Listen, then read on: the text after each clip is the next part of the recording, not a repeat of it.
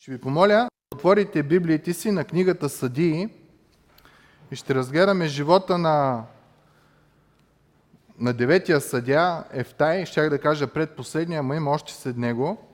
На деветия съдя Ефтай ще разгледаме втората част от неговия живот. Ако спомняте, миналия път говорихме за него как той е един вид а, прототип на Христос. Той е сянката на това, което е Христос, което е същността. И в неговия живот можем да намерим много от характеристиките на Божия Син, нашия Господ и Спасител Исус Христос. Та наистина Библията, като я четеме в Стария, в Новия Завет, ние можем да видим проблясъци на това, каква ще е личността на нашия Господ и Спасител. Съди глава 11. Ще ви моля да, да отворите.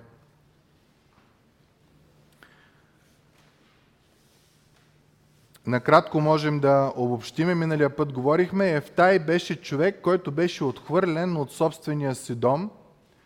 По същия начин Исус Христос ни казва Словото, дойде при своите си, но своите не го приеха. И след като е изхвърлен, Ефтай събира безделниците, така ни казва Словото, които са евреи, които са езичници, и от тях прави една група, която е голяма задруга, голяма, голяма дружина, хем силни в бой и хем задружни. По същия начин нашия Господ и Спасител, спомняте ли с кои се събираше? Постоянно го обвиняваха. С бирниците, с блудниците, с грешниците, с тия, които обществото беше изхвърлило, с езичници също се събираше. И от тях той правише нови хора. От тях той правише хора, които са силни в Господа. И когато тези, които отхвърляха Ефтай, разбраха, че той всъщност а, събира, деца вика, буклуците на обществото, но от тях прави силна дружина, а те са в проблем, те го викат да дойде и да им помогне. Така и хората, които виждат Исус какво прави с хора, които ние сме презирали, който им променя животите и ги променя, изведнъж ние си казваме, този не е само човек, той е Божият син. И го викаме да дойде да ни помогне в нашия живот и както с Ефтай, той им каза, аз ще дойда да ви помогна, но няма да съм ви само главнокомандващ, капитан, ами искам да ви бъда и господар. Няма да съм само патерица. Няма само да, докато имате нужда от мене да ме използвате, аз съм тук за да бъда над вас. Много често вярата, ние кога се сещаме за църква, кога се сещаме за молитва, когато ножа опре до кокала и когато стане много тежко. Нещо с здравето, нещо с ситуацията в живота или такива неща, тогава обикновено се сещаме за църква, за Бог, за молитва, за четене на Библията и тия работи. Обаче желанието на Бог за да имаме пълноценен живот не е да го ползваме като една патерица, докато куцаме, докато се оправим да, да ни помага в живота, ами Той иска да бъде цар и господар на нашия живот. Народа се съгласи Ефтай да му бъде и капитан, и началник. И Ефтай даде едно обещание, че той няма да наруши обещание, което е дал на народа и сключва това обещание дори с Господа. Прави един завет. Библията ни казва, че в момента, в който ти и аз потърсим Господ за помощ, предадем живота си на Него, покаем се за греховете си, Той сключва завет с нас, в който завет, ако ние сме неверни, той остава верен, понеже не може да се отрече от себе си. И това го видяхме миналия път в живота на, на Ефтай. И другото, което Ефтай прави, след като сключва завет с неговите хора, след като те казват, покайват се, че са преди това са го пренебрегнали, че а, се отнасяли лошо към него, той им казва, добре, щом сте се покаяли, ще ви помогна, ще ви освободя, и отивайки при врагът, първото нещо, което той прави с врага е да се помири с него. Спомняте си, изследвахме в дълбочина тези стихове. Ефтай се опита по исторически, по логичен и по богословски начин да покаже на царя на амонците, че няма причина да води битка с него. Още повече, че Ефтай знае, че Бог е с него и Ефтай е уверен, че ще победи. Буквално Ефтай му казва, смири се, за да познаеш милост, защото ако не се смириш, ще познаеш съд.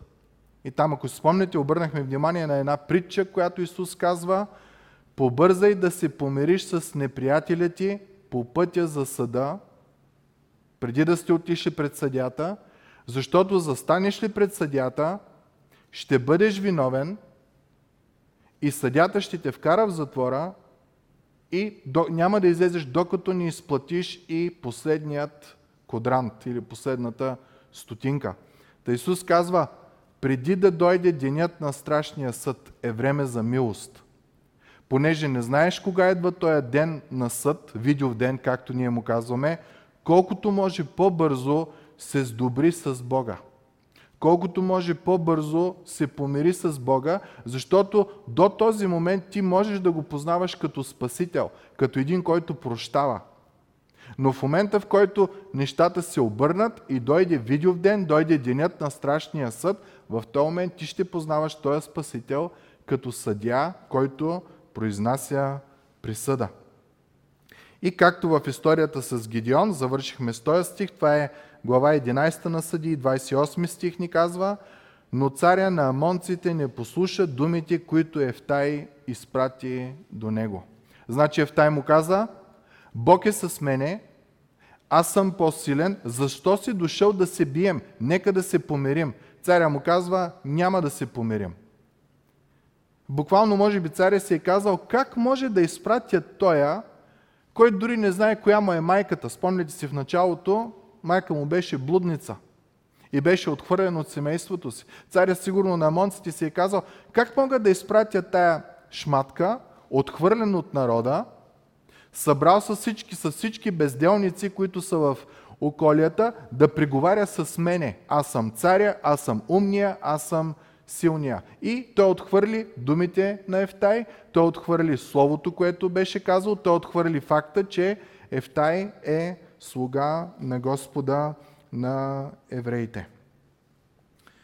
И отхвърляйки го, стигаме до стих 29, тогава Господният дух дойде на Ефтай, след като царя отхвърли а, желанието на Ефтай за мир, той премина през Галат и Манасия, премина и през Галатската масва и от Галатската масва отиде при амонците, т.е. събира си армията, за да отиде срещу врага. И вижте какво прави стих 30. Ефтай направи оброк на Господа. Ако наистина предадеш амонците в ръката ми, онова, което излезе от вратата на къщата ми да ме посрещне, когато се върна с мир от амонците, ще бъде на Господа и ще го принеса всеизгаряне. И така Ефтай замина при амонците, за да воюва с тях и Господ ги предаде в ръката му. Ефтай прави едно обещание с Господа. Тези от вас, които сте идвали в нашата къща, когато влезете в нашата къща, кое е първото нещо, което излиза? Нашето куче, нали така? Всички го, го знаете. Та има вероятност Ефтай, като е казал това, да си е представил я кравата, я кучето, не, някакво животно да, да, да излезе, за да може да направи това а, обещание. Той е обет и е казал, Господи, аз ще дам това, което най-много ме обича, Нали, той излиза първо да го посрещне. Това, което най-много ме обича, аз ще го дам в жертва за тебе, ако ти ми дадеш тази победа. Какво пожертва Бог, за да дойде Твоето и моето спасение? Сина си. Той, който най-много го обичаше. Връзката между Бог Отец и Бог Син е невероятна любов, невероятна грижа. И Ефтай беше готов да пожертва това, което най-много го обича. Вярно, факъла му е било животно, но Господ, Бог, за тебе и за мене пожертва това, което най-много обича Него, Неговия Син, нашия Господ и Спасител Исус Христос, което означава две неща. В тая жертва на Исус Христос ние виждаме първо Божията любов към нас – до каква степен той е готов да жертва, за да бъдем ти и аз и всички хора, които го приемат за Спасител, извадени от ада, от злото, от пъкала, от греха. И второто е, когато Бог направи обещание с тебе, завет с тебе, Бог е толкова сериозен за този завет, че за залог на този завет дава сина си нашия Господ и Спасител Исус Христос. Та, мили братко и сестро, като вярващи в Бог, никога не трябва да поставяме под съмнение Божията любов към нас. Ама никога. Бог чрез дела, освен чрез думи, е показал, че любовта му към нас е непроменима. Което означава, ако избягаме от Божието присъствие, ако не искаме да имаме връзка с Бог, ние сами се лишаваме от Божията любов, грижа и закрила към нас, а не толкова, че Бог не е изоставил. Бог няма да не изостави. Ние можем да го изоставим. И второто е, ако ти не познаваш този Бог като твой господар и като твой спасител, ти не познаваш какво е истинска любов. Ти не познаваш какво е някой да е изключил завет с тебе и той обещава, че никога няма да го наруши. Просто не си познал любов, не си познал обещание, не си познал обгрижване, не си познал надежда. Та, та призива днеска е, ако не го познаваш, помоли го да дойде в сърцето ти. Ще го изпълни с мир, ще го изпълни с надежда, ще го изпълни с радост. 33 стих ни казва, че влизат в битка. 32, извинявайте, и така Ефтай замина при амонците, за да воюва с тях и Господ ги предаде в ръката му. Изведнъж се оказва, че царя на Амон, при който Ефтай отиде и му каза, дай да се помириме, познай ме като човек, който показва милост, но не ме познавай като един, който осъжда. Царя на Амонците си е казал, гледай се работата и изведнъж царя на Монците осъзнава, че той, който е дошъл да говори с него, не е бил една отайка от обществото на израелтяните. Нали, майка му е била блудница и той е бил отхвърлен от братята си. Ами се оказва, че той е много по-силен от това, което царят е имал като, като сила. И второто, което осъзнава е, че Бога на израелтяните не е без зъб. Той Бог е силен. И Той Бог е верен на Словото си. Проблема, който царя на Монците среща в тази ситуация е, че той осъзнава, че Бог е верен на думите си, само че в негативната част. Че ако застанеш срещу Бог, ще си патиш. А не ако се смириш, ще получиш благодат. И между другото така е в света, мили братя и сестри. До момента, в който Бог не е решил да ни съди, ние можем да правим наистина каквото си искаме. Имаме свободна воля. Можем да го плюем, можем да го обиждаме, можем да, да спорим, може да казваме, че не съществува, защото не го познаваме или не искаме да го познаем. И той поради голямата си любов, защото чака да дойдем към покаяние, към него, ще ни остави да живеем този начин на живот. Обаче идва един ден, в който той ще каже край.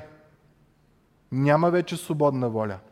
Идва време за съд. И тогава ти ще познаеш, този Бог като съдя.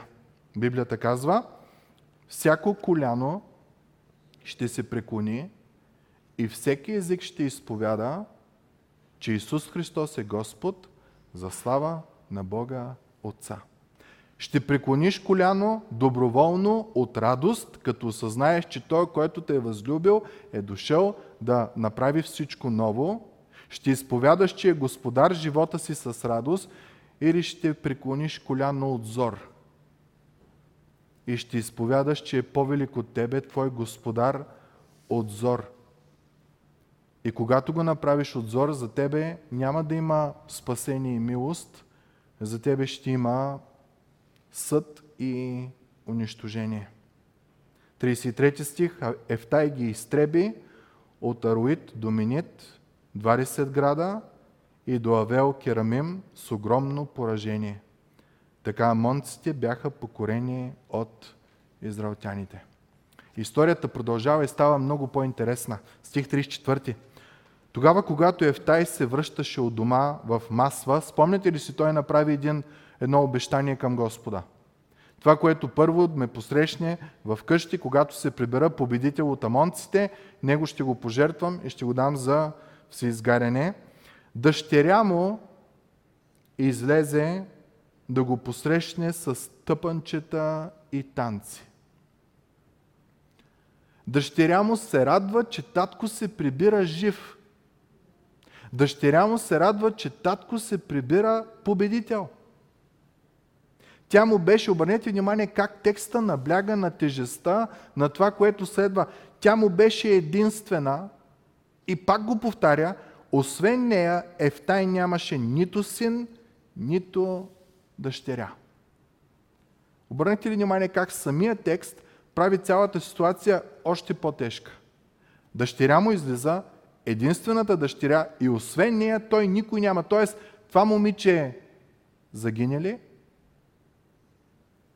Родът на Ефтай загива. Няма кой да го наследи. Няма кой да разказва историята на татко, историята която, на победата, която той е направил. И стих 35, като я видя, той раздра дрехите си и каза, горко ми, дъще моя, ти ме съсипа от скръп и съм напълно покрусен. Вижте какви тежки думи. Защото дадох обещание на Господа и не мога да се отрека. Много интересни думи. След малко ще разгледаме цялата ситуация между него и нея, но искам да обърнем внимание на думите, защото дадах обещание на Господа и не мога да се отрека. Колко често ние даваме обещание на Господа? Господи, ако ти ме изцериш, ако ти ми помогнеш, ако ти това, ако ти онова, аз и даваме някакво а, обещание. Изпълняваме ли ги тези обещания? Някой от нас, ако сте се оженили в църква, каквато и да е, сте направили обед пред Светата Троица, че ще бъдете вярна на Него и Той ще бъде верен на вас. И течение на времето някои от нас са развалили това обещание, което са дали в Божието име. И това е моментите, когато ние използваме Божието име на празно. Кълнем се в Бог, даваме обещания в Бог, обаче всъщност изговаряме на празно Божието име.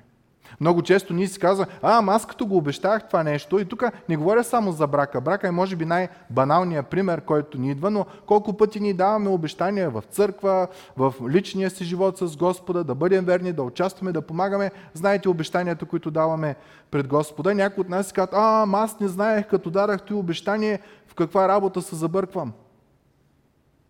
Някой, който се жени, в деня на сватбата, когато дава обета си пред Господа за вярност към Него или към нея, знае ли, че след време ще има караници? Ще има сблъсък на характер? Знае ли, че ще има скандали? Не, въобще той или тя не мисли за тези неща. Та, когато ти и аз даваме обещание пред Господа, ние трябва да сме готови да го изпълним, както е в тай, независимо от нещата, зависимо от това как се променят или не се променят. Ефтай беше съкрушен. Можеше да каже, а, Господи, аз не знаех какво говорих, не знаех каква каша се забърквам. Вместо това той какво каза?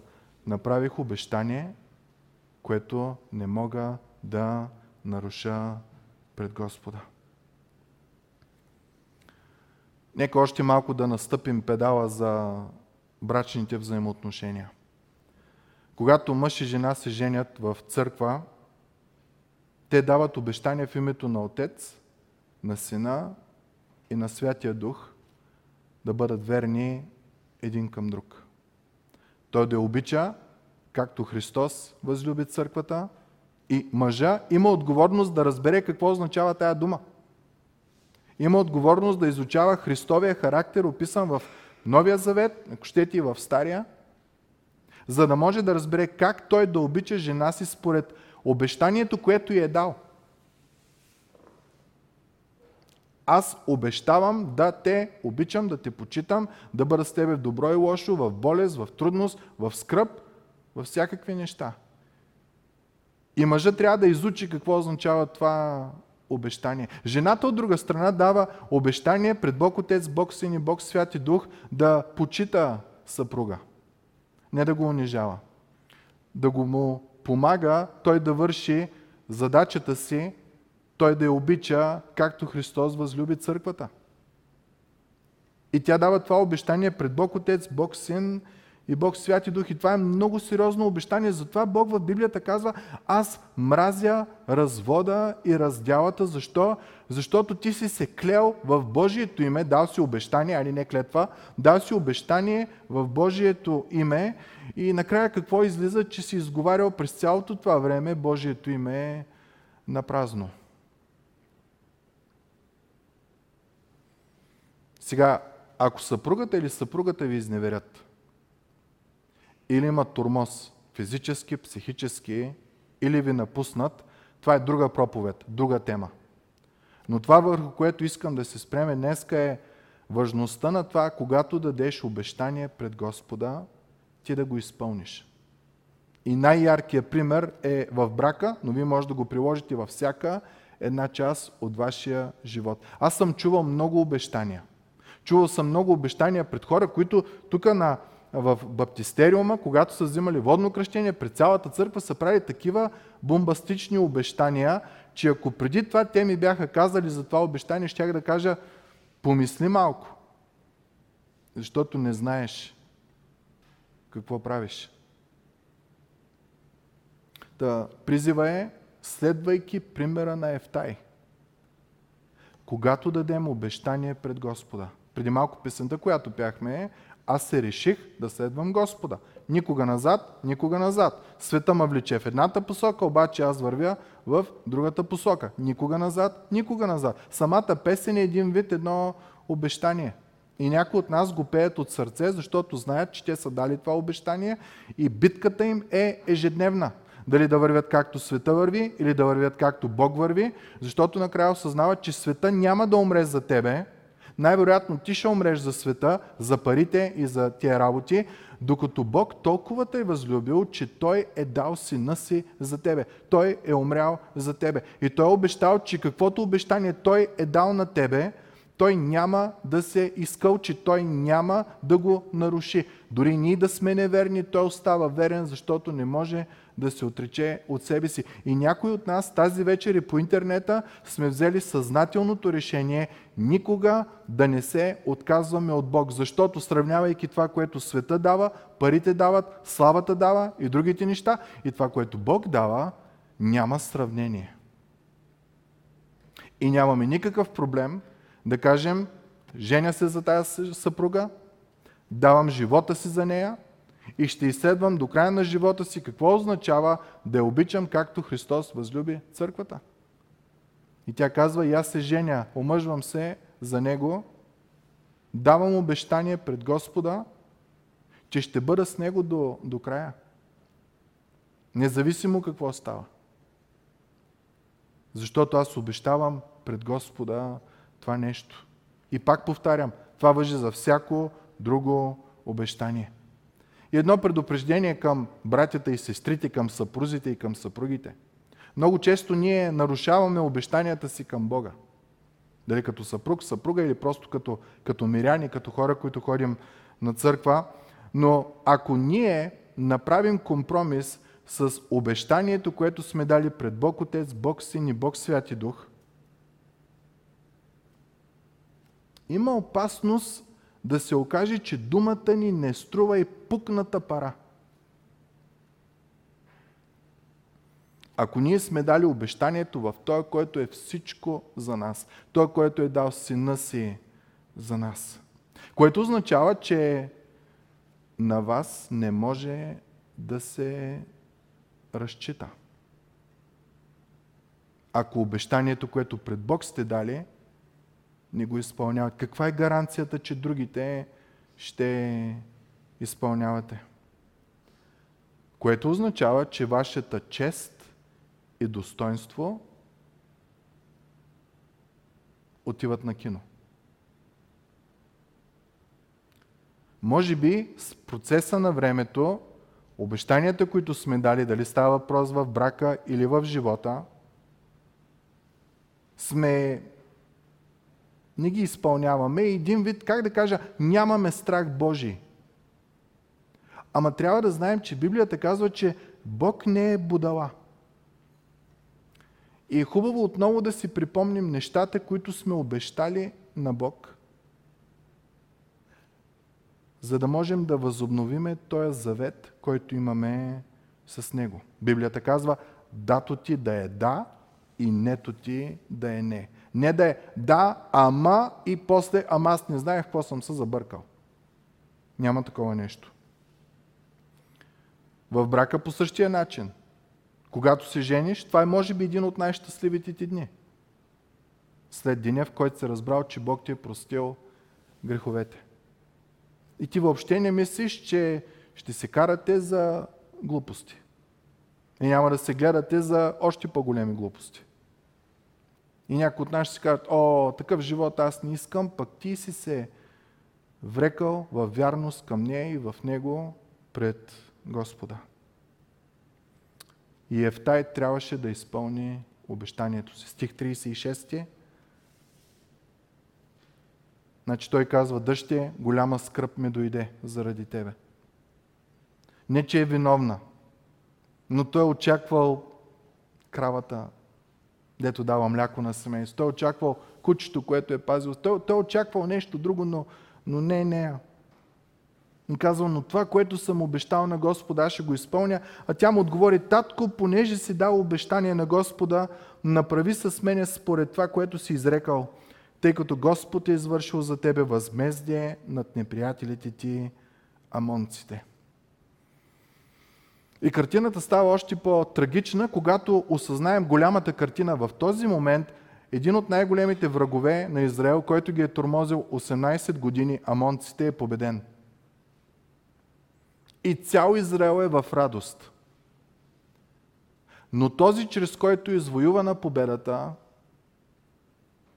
с неговата дъщеря са в скръп и в ужас и в притеснение. Между другото, мили братя и сестри, така и с твоето и с моето спасение. Знайки какво Бог е направил за нас, разбирайки, че ни е спасил от, от ада, от пъкала, от силата на греха, ние се радваме, защото наистина имаме победа над греха, над сатана и разбира се над смъртта. Обаче понякога забравяме, че тая победа беше извоювана не от нас, а от него. И той трябваше да плати много скъпа цена. И в момента, когато ти и аз се радваме за победата, която Господ е дал в живота ни, Вижте как Словото описва какво е било в сърцето на Божия син. Еврей 5 глава 7 стих казва, по време на земния си живот Исус със силен вик и сълзи отправи молитви и молби към Бога. Силен вик и сълзи. Обърнете внимание на фразите, които се използват.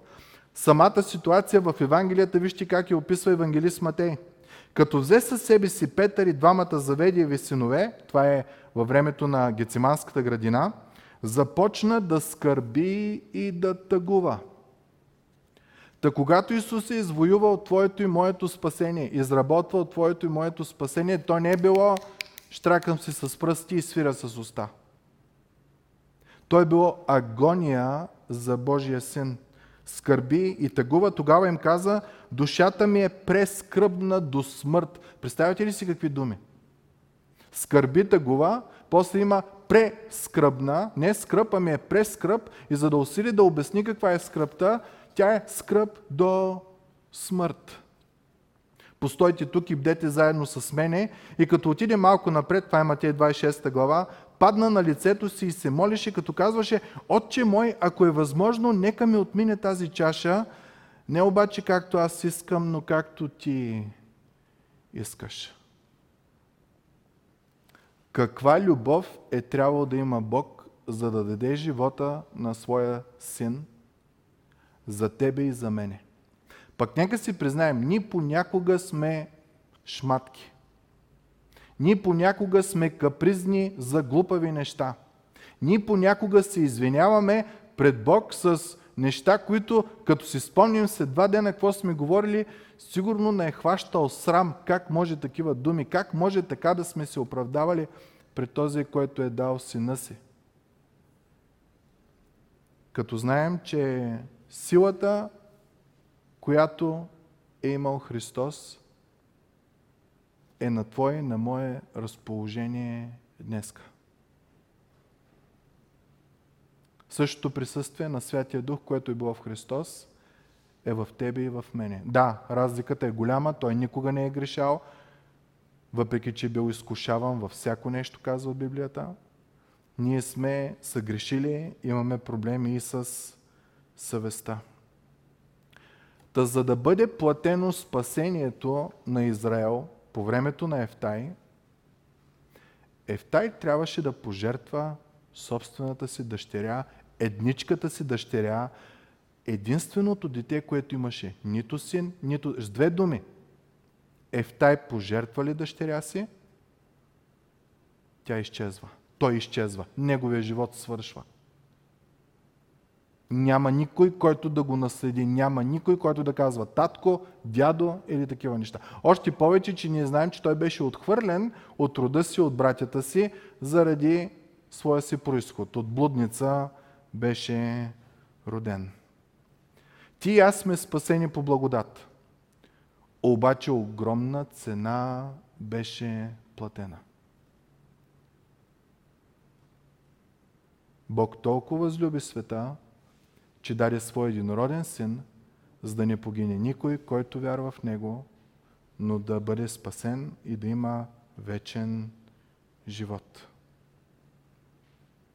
Текстът е интересен, защото стих 37 продължава, каза още на баща си, само ми позволи едно нещо, пусни ме за два месеца да ида, да се изкача на хълмовете заедно с приятелките ми и да оплача девството си. Обърнете внимание, не казва да оплача живота си.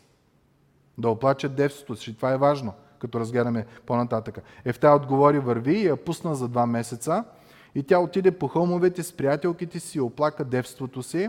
И в края на двата месеца се върна при баща си и той постъпи с нея според оброка, който беше направил. А тя не беше имала мъж. Отново се набляга на тая част.